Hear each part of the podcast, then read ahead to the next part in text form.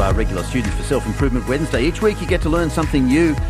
Your lesson this week, the growth and development of the caracal kitten. Your teacher is Ben Britton, Director of Wildcat Conservation Centre here in Sydney. Ben, good afternoon. Afternoon, Richard. These little kittens, we've never seen them in Australia before, have we? No, well, we're very, very excited out here at the centre that we've become the first place in Australia to ever actually breed the caracal. So the first time they've ever been bred in Australia. So these are we're going to talk about these incredibly tiny things because they're still quite tiny. The kittens were born by a first-time mum. Tell us what happens in the birth because the first few days are crucial, aren't they? They are, especially when you're looking at a first-time mother. And so Kaya, our mother here at the centre, who's been doing a great job, she found we first of all gave her multiple nesting boxes, multiple different sites within her habitat that she could choose where she was most comfortable. And we had cameras set up in each of those so we could monitor her behaviour. And it's usually around 48 to 24 hours before. Cats tend to hold the kittens quite high up in nearly towards their chest, and it's usually only just before she's going to give birth, and that 24 hours before, you'll see the weight drop down, and that's the sign that we look for, knowing that labour, and she's going to be going to labour quite soon. And then we start watching the cameras and watching her behaviour, and it was around lunchtime, 6 weeks ago today, that she chose which box she was most comfortable in and gave birth, and we actually were able to watch it all on the cameras, which was quite incredible. She chews through the umbilical cord. Yeah, so she basically, after she gives birth, she had the two little kittens. So she had the first one and chews through the umbilical cord and begins to clean them up and, I guess, attend to the kittens. And it's quite a critical time just after birth, because what you're looking for is a bit of a hormone shift, a hormone balance change with the estrogen levels when she begins to lactate. And so, being obviously a carnivore, there's that period where she's, there's a bit of blood around, she starts having a bit of a nibble on the umbilical cord, and you don't want her to keep going on to the kitten itself, obviously.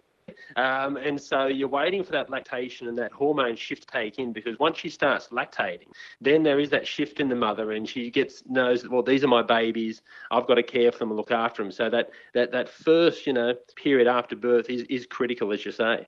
Yeah, the kittens are born blind and deaf, aren't they?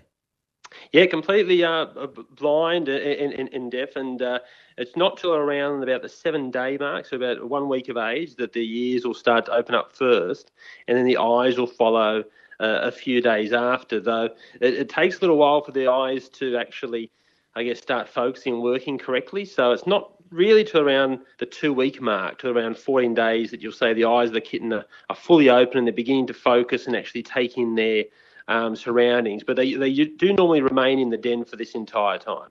Yeah, so stay at home like all of us for the first 3 weeks in this case. Then they start to roam, don't they? Yeah, look, Mum actually has been interesting with Kaya here at the centre in the fact that she actually chose to move the kittens around quite a bit. So she'd actually move them from den to den, one of the different nest boxes, and even out onto exhibit underneath a bit of a log with some grasses. And this is similar to what a lot of small cat species will do after that first week or so, because they don't want any potential predators, I guess, to locate where they're hiding their kittens. And so the mother will actually move them around a lot. And so she'd actually very carefully pick them up around the neck and transport them, move them around. So each morning it was a bit of a game of hide and seek for the staff out here, where you'd get up in the morning, go out there and actually be like, where has she put them? Where are they this morning? So the first couple of weeks she has been moving them around quite a fair amount, which is similar to what a caracal would do in its natural habitat, obviously, to turn around and avoid predators. They're incredibly striking looking, aren't they? They've got these amazing, I don't even know how to describe them, huge sort of tufted ears. Yeah, it would have been interesting watching the kittens to know how long it's going to take for those tufts to develop. The parents, as you say, it's like Mum's got built-in cat toys at the end of her ears with the fluff and little bit of feathery type that hangs down there. So the little kittens, especially Cora, the little female kitten, you can just see the little tufts just starting to appear at the moment, but the striking marking from They've just hit 6 weeks of age now, and I think they're starting to get around they're the cutest. I think the caracal kittens are one of the cutest of the young wildcats. Tell us about them in Africa. They're the heaviest of the small African cats, aren't they? Yeah, they're quite a solidly built little cat, and so compared to some of the finer featured little African wildcats, caracals are quite strong. They're quite solid little animals, as you say, quite stocky, and they can pull down animals 2 to 3 times their own body size. Very quick, very agile, and they've got quite large paws, and so the little kittens we've got out here at the moment still got a lot of growing to do to grow into their feet. Hmm. Why do they have those tufted ears? What are they for in kind of evolutionary terms? Well, there's a few different theories about them. One is for camouflage. They spend a lot of time in grassy habitat, so that ear tufts at the end might help to break up their outline of them, their silhouette. And also, it's also maybe believed to attract certain birds in, like they can just flick them slightly and they might think that's something in the grass and fly down, the caracal can leap up and catch it.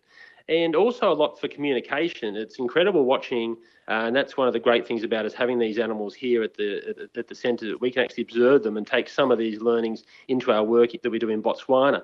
You can actually see the male and female, even her a little bit now with the kittens, communicating with them by certain little flicks and movements in the ear. They've got over 20 muscles in each ear, and so you think to have that many muscles in one ear, it is for fine motor movement. And so my personal belief is, I think as time and we develop and understand the caracals more, there is going to be a lot to do with communication in regards to the design and the development of those ears in them. You're going to have to write a dictionary of caracal ear movements, aren't you? But they do make sounds as well, don't they?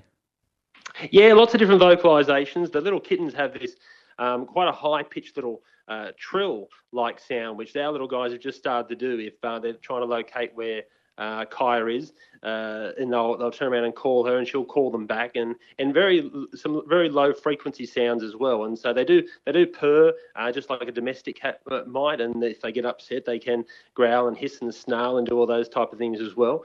Can't roar, being a small cat because of the hyoid structure in the throat, but that trilling sound's quite unique. And when you hear the babies doing it at the moment, that little sound coming out such a small little animal, it's quite amazing. Very cute.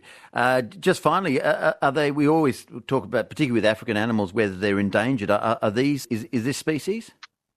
Yeah, throughout northern Africa, they are endangered, and also through Asia, and so that's why getting the two little kittens born out here at, as you say, at the Wildcat Conservation Centre, and the first time in Australia is quite important, so people can actually learn what a caracal is, understand a little bit more about them, and then go on to help us conserve them.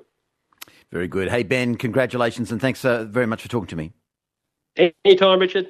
There's Ben Britton. As a pair of caracals are bred for the first time in this country, they're now just 6 weeks old on Self-Improvement Wednesday.